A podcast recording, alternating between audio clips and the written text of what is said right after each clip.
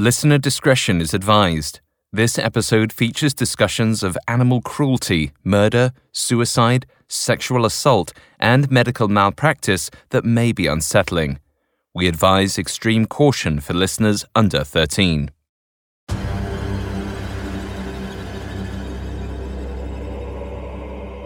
Control is a power we all aspire to have.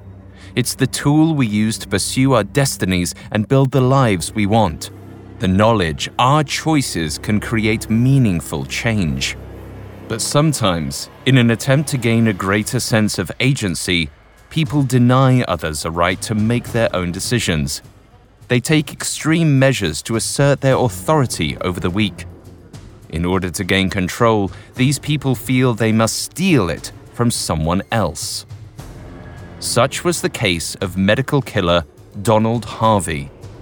But for Harvey, the ultimate way to control others was to murder them.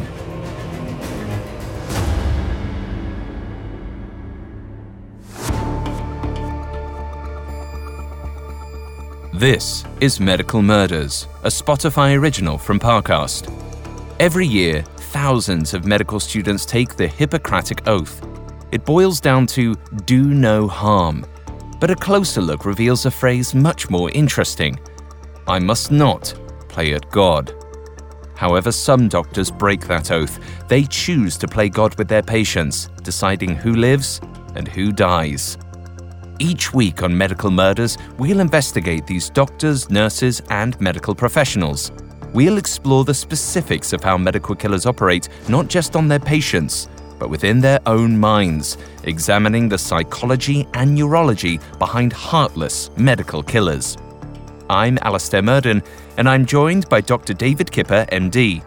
Hi, everyone. I'm Dr. Kipper, and I'm looking forward to assisting Alastair with some medical insight into our first installment of the case of Donald Harvey, a hospital orderly who himself was way out of order. You can find episodes of Medical Murders and all other Spotify originals from Parcast for free on Spotify. To stream Medical Murders for free on Spotify, just open the app and type Medical Murders in the search bar.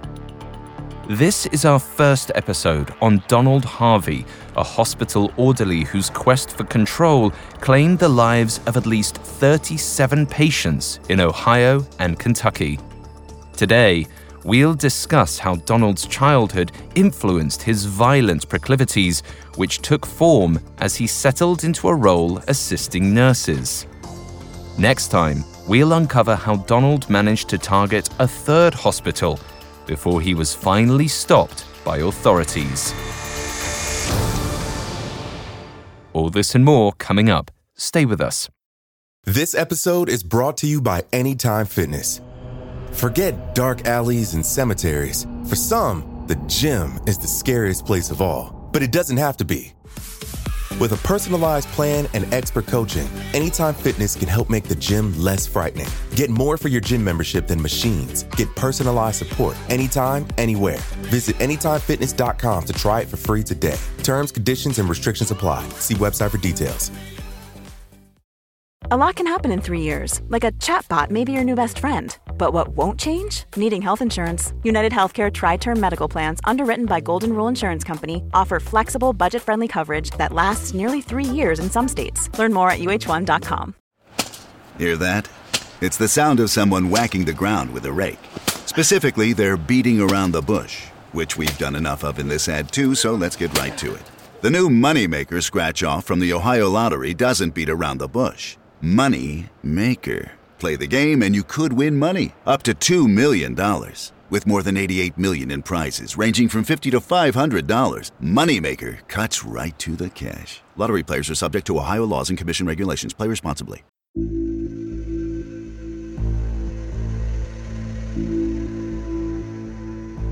Growing up in Booneville, Kentucky, Donald Harvey felt powerless from the start.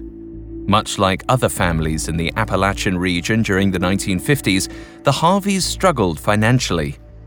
They had no running water or heat in their home, which brought regular challenges to Donald's daily life. But his early childhood was wrought with bigger complications. In 1952, When Donald was just six months old, his father fell asleep with baby Donald in his arms. Donald fell to the floor, hitting his head. Just five years later, Donald fell off of a truck and sustained another head wound. Repeated head injury is no small concern, and this is especially true when it comes to children whose brains are still developing. Aside from the potentially dangerous swelling and bleeding in and around the brain, early life head trauma can result in lasting cognitive deficits, difficulty with emotional regulation, and stunted behavioral maturation. The extent and specifics of this neurological damage depend on the frequency and severity of the trauma, as well as what part of the brain is affected. For example, frontal lobe damage during childhood can hinder someone's future executive functioning or the set of mental processes that allows us to solve problems, set goals, regulate emotions, and manage many other aspects of daily living. Although most children recover fully from head trauma when the blows are mild and infrequent enough, the potential for emerging issues is always there. Unfortunately, the severity of the trauma may not be fully understood until the child matures. Beyond the head injuries, Donald faced his fair share of domestic conflicts. His parents frequently had vicious brawls. And though Donald seemed to manage decent relationships with his mom and dad, he wasn't safe. From around age four, Donald reportedly endured sexual abuse from a relative and a neighbor. The abuse apparently went on for over a decade. It likely instilled a lack of bodily autonomy that may have shaped Donald's relationship to control. One of the first ways this manifested was in his social relationships possibly because he was afraid to let anyone see his vulnerability for fear of being exploited, Donald was said to be unfriendly to his fellow classmates at school. His peers found him extremely off putting. He never joined any extracurricular activities and always seemed to alienate himself from the rest of the student body. Oddly, though, his principal at Sturgeon Elementary School claimed that Donald was an ideal pupil. With adults and authority figures, Donald seemingly put on a mask of charisma, which helped him pursue his sadistic desires behind closed doors. His sinister ways were evident when he was just nine years old. In 1961, Donald accepted a pet chick from a neighbor. Donald's mother objected, she didn't think he was ready for such a fragile pet.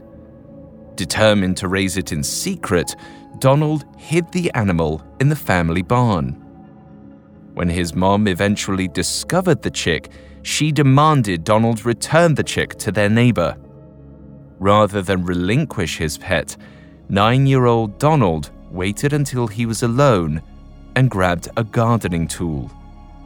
Then, according to the story, Donald beat the chick to death. Perhaps Donald figured if he couldn't have the animal, no one else could. Or maybe he felt the chick would be better off dead than without him as its owner. Whatever the case, killing the chick likely gave Donald a sense of agency, a feeling foreign to him throughout childhood. He was so often at the mercy of his parents' anger, their financial woes, and the sexual violence enacted by adults around him. And Donald's lack of agency only spiraled as he grew older. In 1968, 16 year old Donald matriculated into high school, but his ninth grade experience lasted just a few months. In woodshop class, he cut a piece of wood too short. To reimburse the school and remain enrolled, Donald would have to pay $3.20, a little over $25 today, or stay after school and work for the funds. His family didn't have money to spare, and Donald couldn't stay late because he'd missed the bus. Without options, Donald dropped out and moved to Cincinnati, Ohio to take on a factory position at a mechanical finishing company. Donald's early foray in the working world was abruptly halted just two years later. In 1970, Donald fell off a platform and tore a ligament. Unable to work while injured, Donald was laid off. Circumstances were once again against him, and at just 18, he had to rethink how he was going to make a living. Just a few days later, an unexpected call changed his life forever. It was his mother with unfortunate news. An elderly relative of Donald's was in the hospital, and the prognosis wasn't good. She wanted Donald to return home as soon as possible. Donald obliged, arriving at what was then called Marymount Hospital in London, Kentucky in early 1970. From there, Donald spent every day at the medical center. As a result, he built a close relationship with the staff the nurses learned that Donald had recently lost his job, and one of the employees suggested Donald apply to be an orderly. Orderlies mostly help nurses and nurses' aides with varied hospital responsibilities and many basic aspects of patient care. They generally have jobs like restocking supplies, cleaning and transporting medical equipment, and even doing laundry. They also help with transporting and moving patients around the hospital, delivering specimens and documents, and taking the dead to the morgue. CNAs, on the other hand, or certified nurses' assistants, are tasked with more hands on work, like measuring vital signs and documenting patient nutrition. They also help patients with everyday activities like eating, bathing, grooming, and using the bathroom. While CNAs receive training from nursing assistant programs and are licensed by the state, orderly work doesn't require formal qualifications beyond a high school diploma. Orderlies are primarily trained on the job by a facility staff, and they're largely hired based on personality and their projected professionalism. They're a crucial component in terms of keeping hospitals running efficiently. Though he'd never worked as an orderly in the professional sense, 18 year old Donald had prior experience caring for ill family members and neighbors. Cleaning bedpans and keeping track of medications wasn't new to him. Just like his elementary school principal, the Marymount interviewers were likely mesmerized by Donald's superficial front. He was charming, empathetic, and seemed perfectly suited for the caregiving role. He was hired immediately and began work on May 11, 1970. In Donald's first few days, he worked closely with another orderly to learn more delicate tasks, like removing and inserting catheters. But soon, Donald was entrusted to carry out all duties on his own. A few weeks after starting his job, 18 year old Donald was assigned the evening shift, on his rounds, he entered the room of 88 year old Logan Evan, a stroke victim. Logan had recently had an accident in his bed and needed his catheter replaced. It was Donald's responsibility to clean him up. According to Donald, when he approached Logan's bedside, the elderly man reached out with a hand covered in excrement and grabbed Donald's shirt. It's unclear whether Logan was intentionally trying to soil Donald or if he was just trying to get his attention. Either way, Donald was livid. He grabbed the pillow from behind Logan's head and pressed firmly on his face.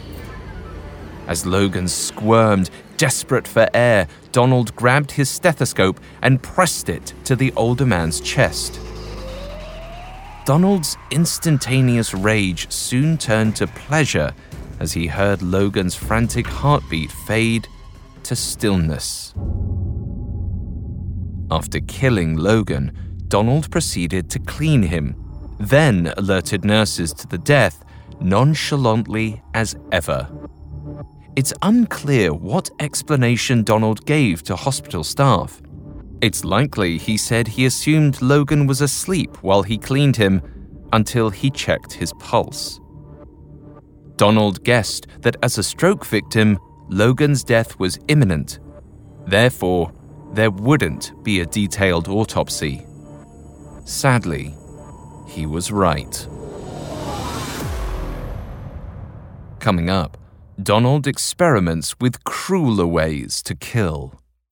Once upon a time, I thought I met Mr. Right. The only problem, he was a huge liar. You were going out of your mind because you couldn't figure it out. I'm Abby Ellin. Join me as I tell the story of one con man who entangled his lovers, friends, coworkers, family, and me in an identity fraud scheme that stretched all the way to the Pentagon. Season 2 of Imposters the Commander, a Spotify original from Parcast, premieres Monday, September 13th. Follow and listen exclusively on Spotify. With Capella University's FlexPath format, you can set your own deadlines, learn at your pace, and access most coursework from anywhere at any time. Imagine your future differently at capella.edu. Now, back to the story. In 1970, hospital orderly Donald Harvey committed his first homicide by suffocating a stroke victim at Marymount Hospital in Kentucky.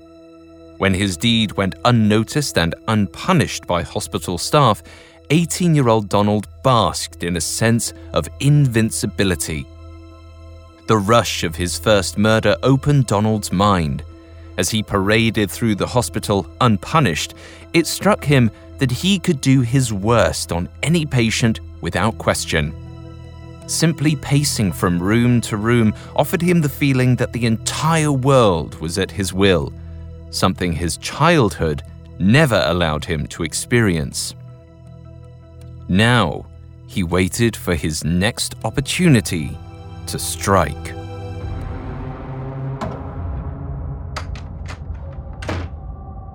One month after his first murder, Donald entered the room of 42 year old patient Elizabeth Wyatt.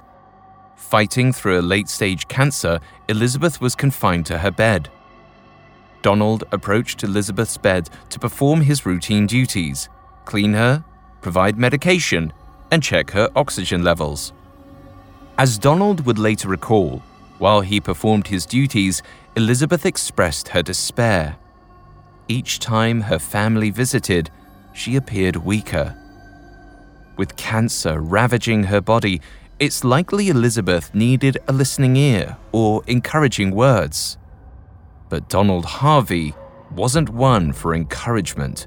Instead, he chose to interpret Elizabeth's physical deterioration as a request for medical intervention.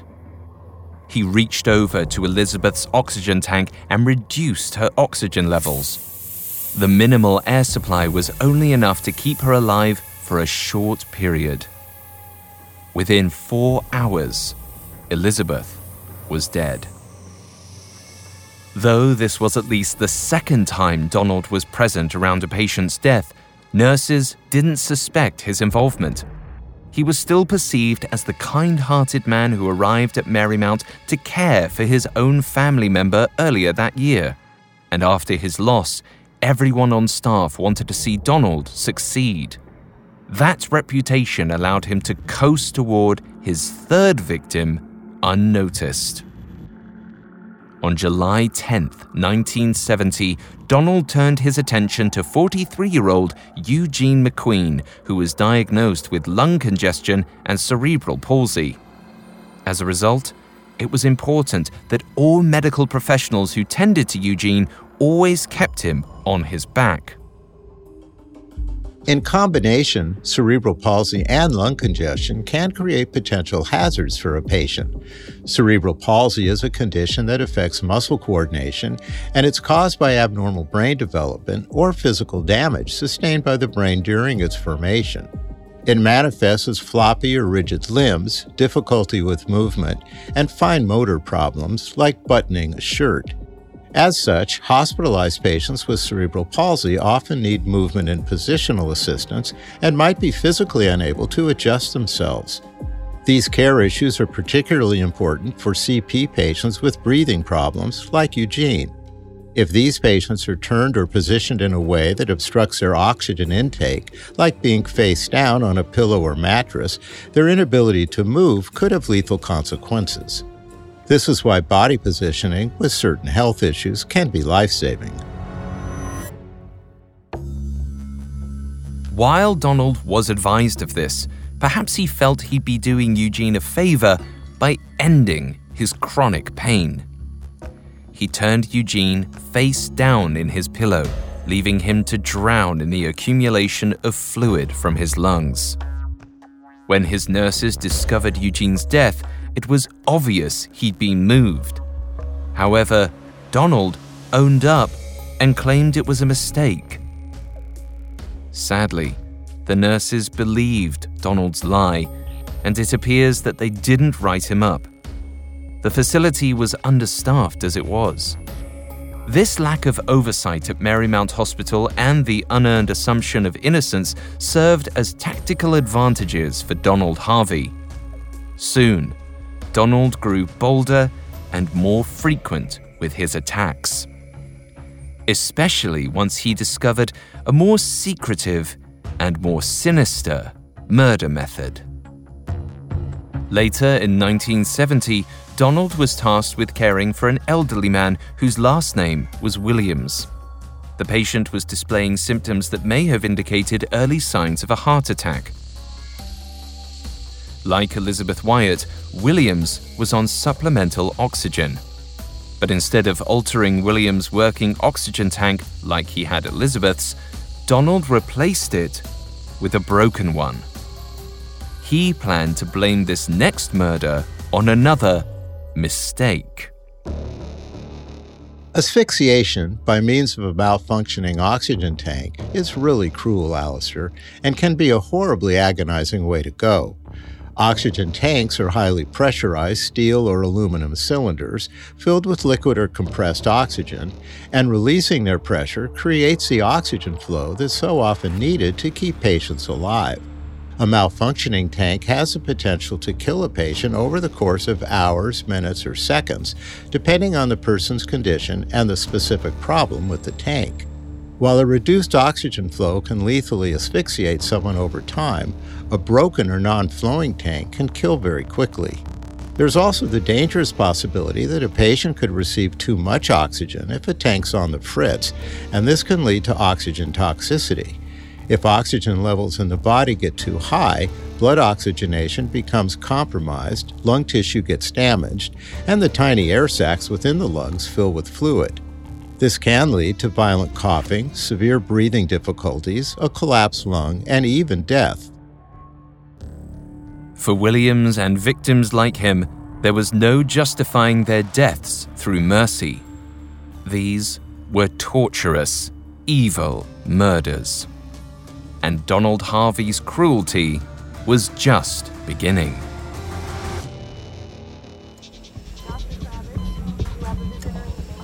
That same year, 1970, Donald had a run in with an 81 year old patient, Ben H. Gilbert. Allegedly, as Donald walked by Ben's gurney one day, he accidentally tripped over his drainage tube, painfully disrupting Ben's catheter. From then on, Donald said Ben was aggressive toward him. The turmoil came to a head when Donald entered Ben's room in July 1970. According to Donald, as soon as he walked in, Ben grabbed a pail and bludgeoned him in the head. Donald fell to the floor, unconscious. But journalist David Law has another version of the story. Ben didn't attack Donald simply out of dislike. An argument precipitated it. Ben may have even caught Donald trying to kill him spotting Donald disconnecting critical cords, or preparing to dose patient medicine he didn't need. If so, Ben acted to save his own life.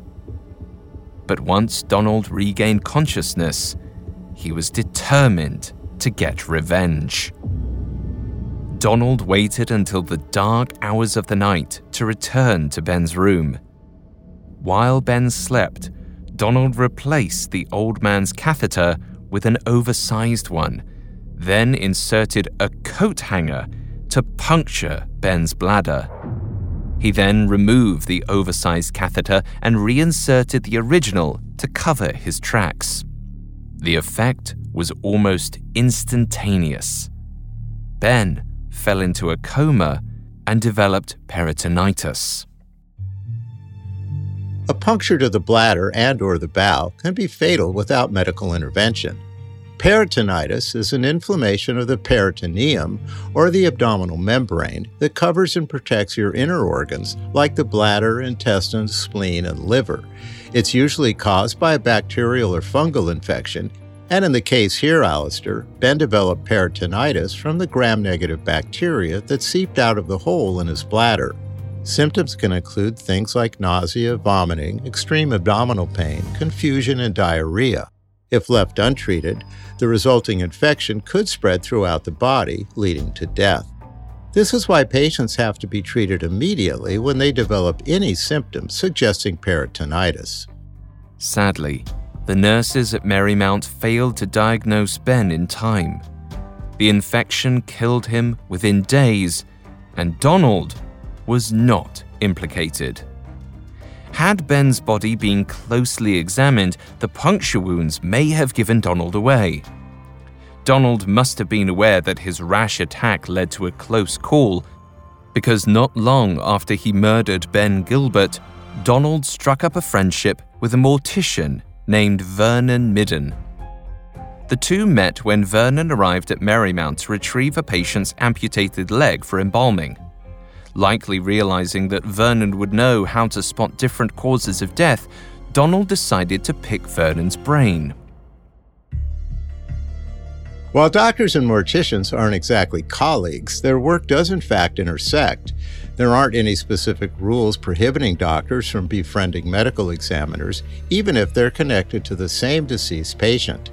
It's common for people working within the medical field to interact and become friendly, and there's no harm in it if doctors respect their commitments to patients' confidentiality. I suppose, under the right circumstances, establishing friendships with other practitioners could be useful for a doctor's ability to get away with malpractice.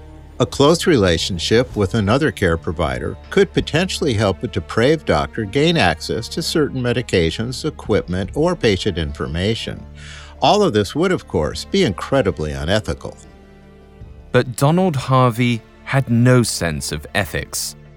By the end of 1970, his first year at Marymount, he'd killed at least 10 patients. Going into 1971, he wanted to learn more about the physical signs related to certain kinds of deaths so he could continue getting away with his crimes. But Donald's motives for visiting Vernon at the funeral home weren't purely devious. As he spent more time around Vernon, he developed romantic feelings. Vernon's grim career and fascination with the occult appealed to Donald in a way no one else yet had. Though Vernon reportedly had a wife and children, Donald flirted his way into Vernon's heart. They began a clandestine affair, not uncommon for gay men at the time. What was uncommon was how they spent their time outside the bedroom. Donald often accompanied Vernon to his shifts at the funeral home. There, Vernon showed off his embalming process and taught Donald how to identify specific signs on a body that could help a medical examiner determine a cause of death. Notably, Vernon showed Donald how fibers were collected from a smothering victim's respiratory system. When smothered with a pillow or other fabric, the choking victim inhales tiny fibers of cloth. If there's ever suspicion of foul play, an autopsy tech checks the deceased's airways for these nearly invisible cloth fibers. With new insight, Donald continued to asphyxiate patients with a renewed confidence. On January 15, 1971, he decided to test out his modus operandi on another patient, Maggie Rawlins. She'd been admitted to Marymount after enduring excruciating pain from a burn. Alone in the room, Donald placed a plastic bag over Maggie's head before smothering her with a pillow. The plastic prevented Maggie from inhaling any fabric fibers, so if an autopsy were ever performed, it would be much harder to prove foul play. Unbeknownst to Vernon, the information he'd imparted had made Donald Harvey a more elusive killer. Donald continued to use this method on several victims. Not long after Maggie, he attacked Silas Butner, a 62 year old who was admitted with kidney complications. Donald felt the nurses neglected Silas because he was black, but rather than being extra caring to make up for the mistreatment or reporting the discriminatory nurses, Donald decided Silas could only be at peace in death. Donald implemented his new suffocation routine, placing a plastic bag over Silas's head before covering him with a pillow. But after several attempts, he was unable to kill Silas. So he resorted to an old technique, retrieving a broken oxygen tank from storage and using it to replace the functioning tank in Silas's room. Within a few hours, Silas had passed away, suffocating as hospital staff were unaware of his situation. Though Silas's body underwent an autopsy, homicide was not determined as the cause of death. Patients like Maggie Rawlins and Silas Butner were not terminally ill and very well could have made full recoveries if Donald hadn't intervened. But Donald convinced himself he'd saved these people from suffering. He preferred to see himself as a hero rather than admit to the sense of power and accomplishment he personally derived from killing. He'd never felt better. Until early 1971, when his romance with Vernon ended. It never would have worked between them in the long term, since Vernon had a family and Donald hadn't fully embraced his sexuality. Still, Donald was heartbroken. That winter, he turned to alcohol and then resentment. Home alone, Donald indulged dark fantasies of embalming Vernon alive. Not long after, he attempted to burn down a bathroom in his apartment complex caught, he was charged with arson and paid a $50 fine. But Donald couldn't clean up his act for the life of him. On March 31, 1971, Donald's grief reached its height when he was accused of burglary after being spotted wearing his neighbor's clothes. Intoxicated and disoriented, Donald was taken into custody. When questioned by police, he suddenly confessed to killing patients at Marymount Hospital. He slurred his words as he spouted details of each violent attack, and his statements were haphazard and disjointed. After briefly considering his claims, the police dismissed Donald as a delusional alcoholic and proceeded with the burglary charges. According to journalist David Law, Donald's charges were reduced to petty theft after he took a plea deal. It resulted in a small fine, but no jail time. Though his confessions were ignored, it wasn't lost on Donald that loose lips could lead to trouble. He had let his sadness and drinking habits get the best of him. Now, the authorities had reason to keep an eye on him. Perhaps fearing further scrutiny, Donald resigned from his role at Marymount Hospital and enlisted in the US Air Force. Knowing his arrest record might make his entry more difficult, he concealed certain details about his past. The lies worked. Donald was promptly accepted into the ranks, and in 1971, he packed his bags for California. He hoped that military life would present ample distractions from his heartbreak and alcoholism. However, his military enlistment was not as thrilling as one would expect. Instead of being sent overseas to fight in the Vietnam War, Donald worked as an administrative clerk stationed in San Francisco. His job involved sorting and processing mail. Within a few months, Donald was reportedly using drugs again, this time overdosing on NyQuil. According to this version of events, when he recovered and his Air Force superiors questioned him about the incident, Donald admitted his prior arrest for burglary. If the story is true, it's unclear what caused Donald to confess to something he tried so hard to conceal though the most reasonable explanation is he was exhausted by the effort it took to maintain the lie. Consequences were swift. Donald was ousted from the Air Force in March 1972. Though his dismissal was officially listed as an honorable medical discharge, it's likely his criminal past was the true determining factor.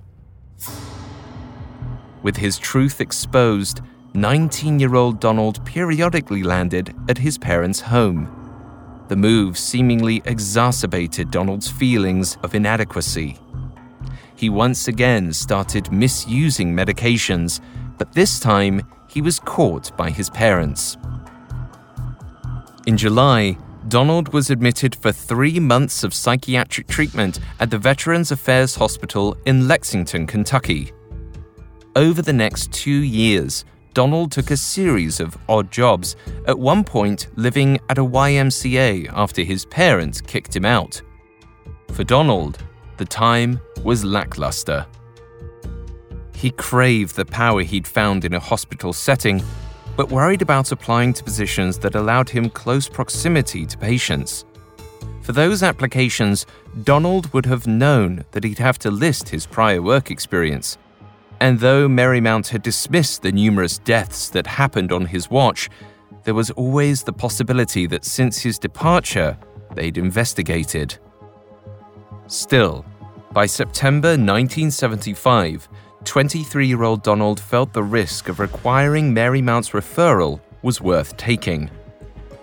He applied to a position as a nursing assistant at the Veterans Affairs Hospital in Cincinnati, Ohio, a role that required direct contact with patients.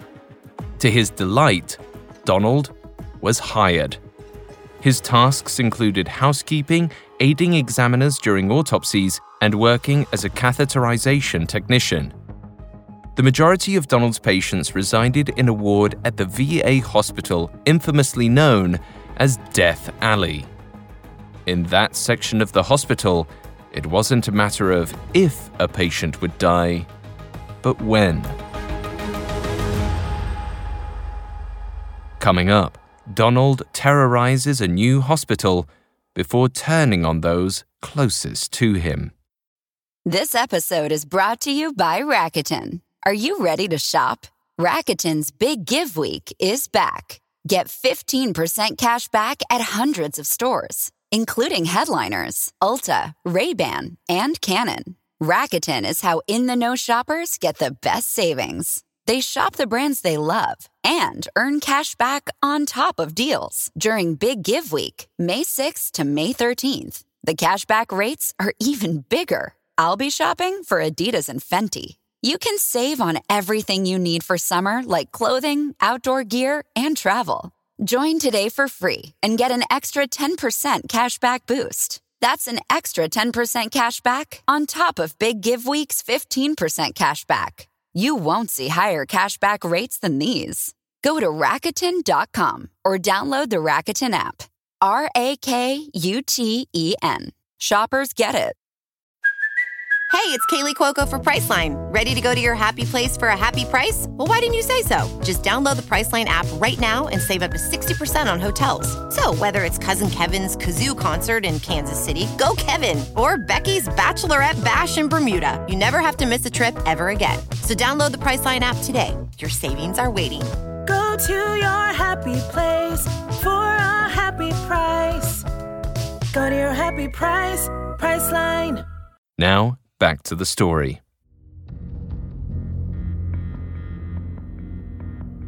In 1975, 23 year old Donald Harvey started a new job at Cincinnati's VA hospital.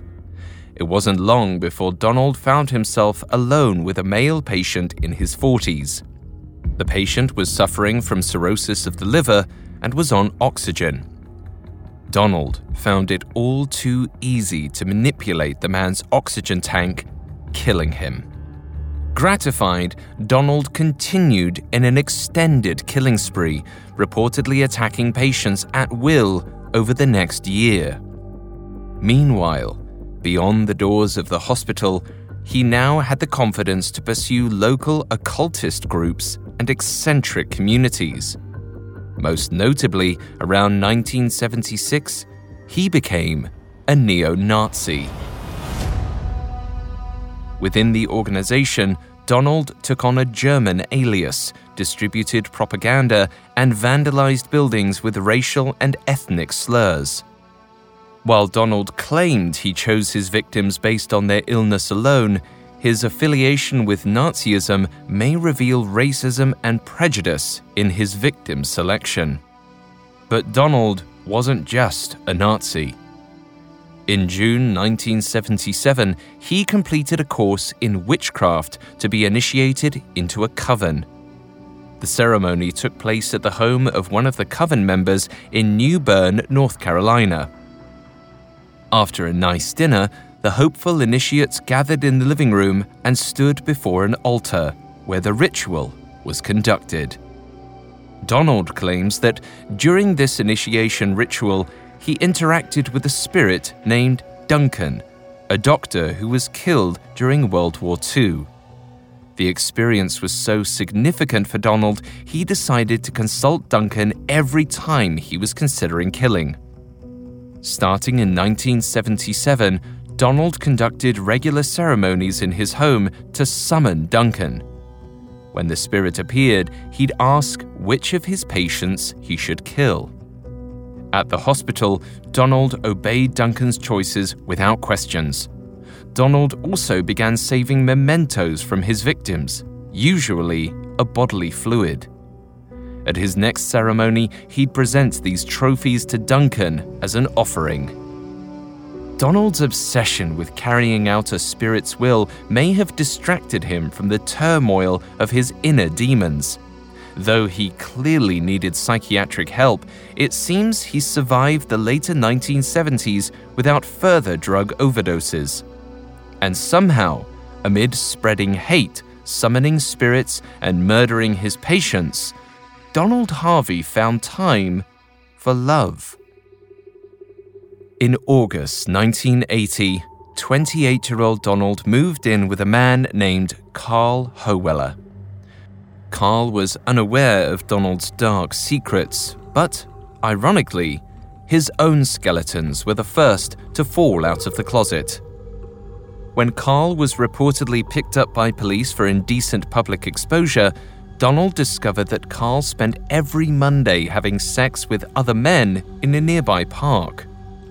To end the infidelity, Donald devised a plot. While working in the VA hospital's lab, he'd learned about arsenic. Intrigued, he acquired a bottle and began experimenting on himself, trying to find a dosage that was potent enough to make someone ill, but weak enough to keep them alive. Despite arsenic's deadly reputation, it takes a relatively large amount of this chemical to kill someone. Having worked in a lab, Donald was probably aware of this.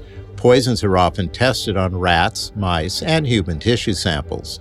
Known thresholds from post-mortem documentation help scientists establish the substance's lethal dose as well. There's no safe or healthy way to test poison on yourself, and Donald must have been getting some psychological fulfillment out of this self destructive behavior.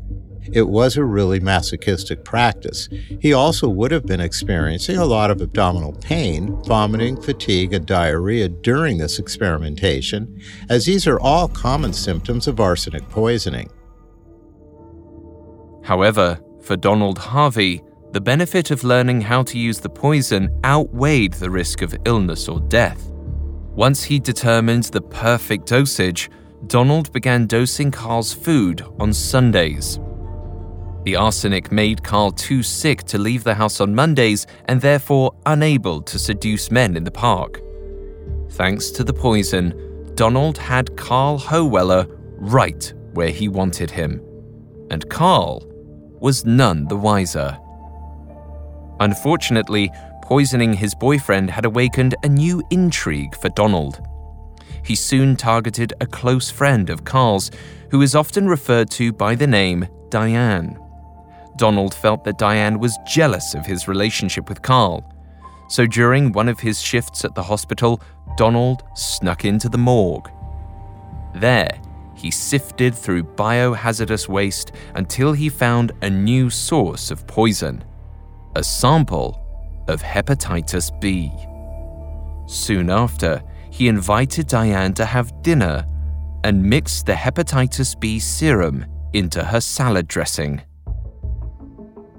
Hepatitis B is a liver infection most commonly spread by infected bodily fluids, and it can be deadly without proper antiviral medications. When someone's first infected with hepatitis B, they get what's called an acute infection, which becomes classified as chronic if it doesn't clear after six months.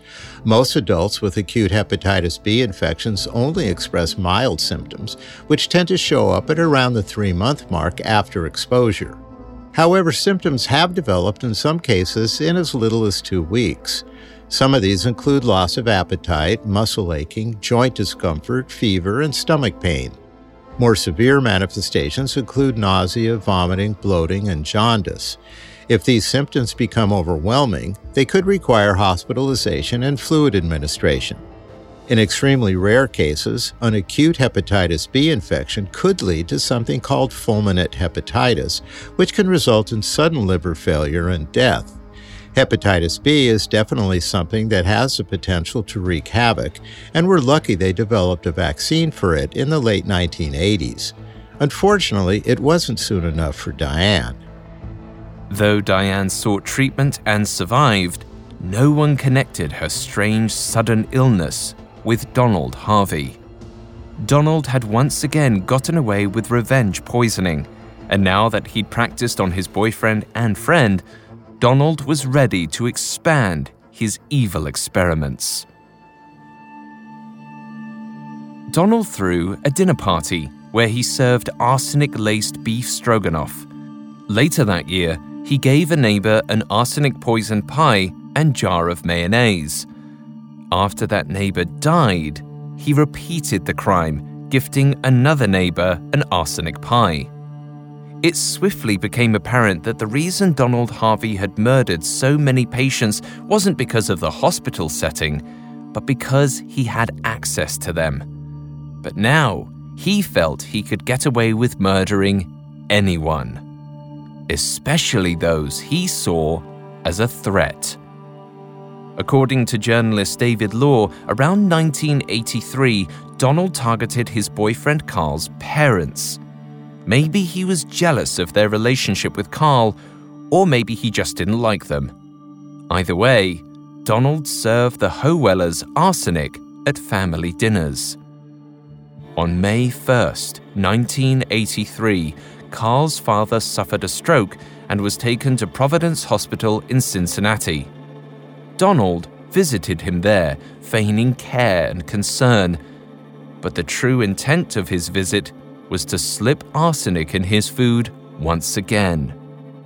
Carl's father died the same day. Though Carl was unaware of Donald's attacks on him, his family, and his friends, the jealousy Donald displayed elsewhere was enough to put a strain on their relationship. As his personal life spiraled, Donald's murders at the VA hospital continued. By 1985, over a 10 year span of employment, 33 year old Donald had killed at least 15 patients.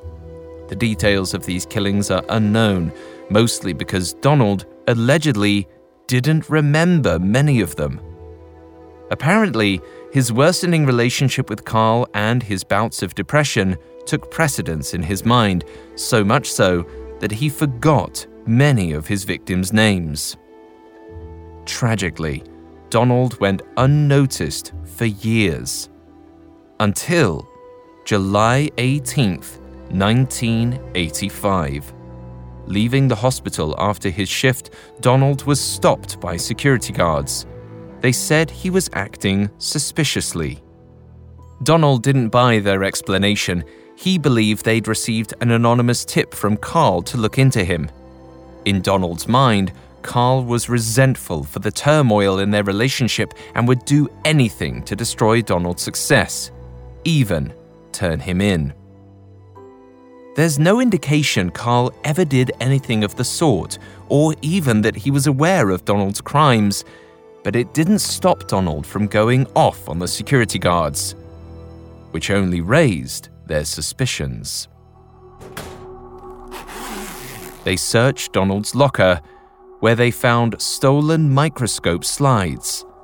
Among the samples was a cross section of human liver, the same organ impacted by hepatitis B. Additionally, the officers confiscated the bag Donald had been carrying. Inside, they found scissors, gloves, needles, medical books, literature on the occult, and a pistol. Donald claimed he never brought his firearm to work, and the weapon was planted by Carl as an act of revenge. Regardless, carrying a weapon in a federal building constituted a fine of $50 and was grounds for termination. Donald's saving grace was the fact that the search of his bag was technically inadmissible, as necessary procedures weren't followed. So, while hospital administrators were alarmed by the findings, the gun possession was not reflected on Donald's employment history when he was fired. He was able to move on without a record of the incident. And, before long, Donald Harvey found an opportunity to take more victims than ever before.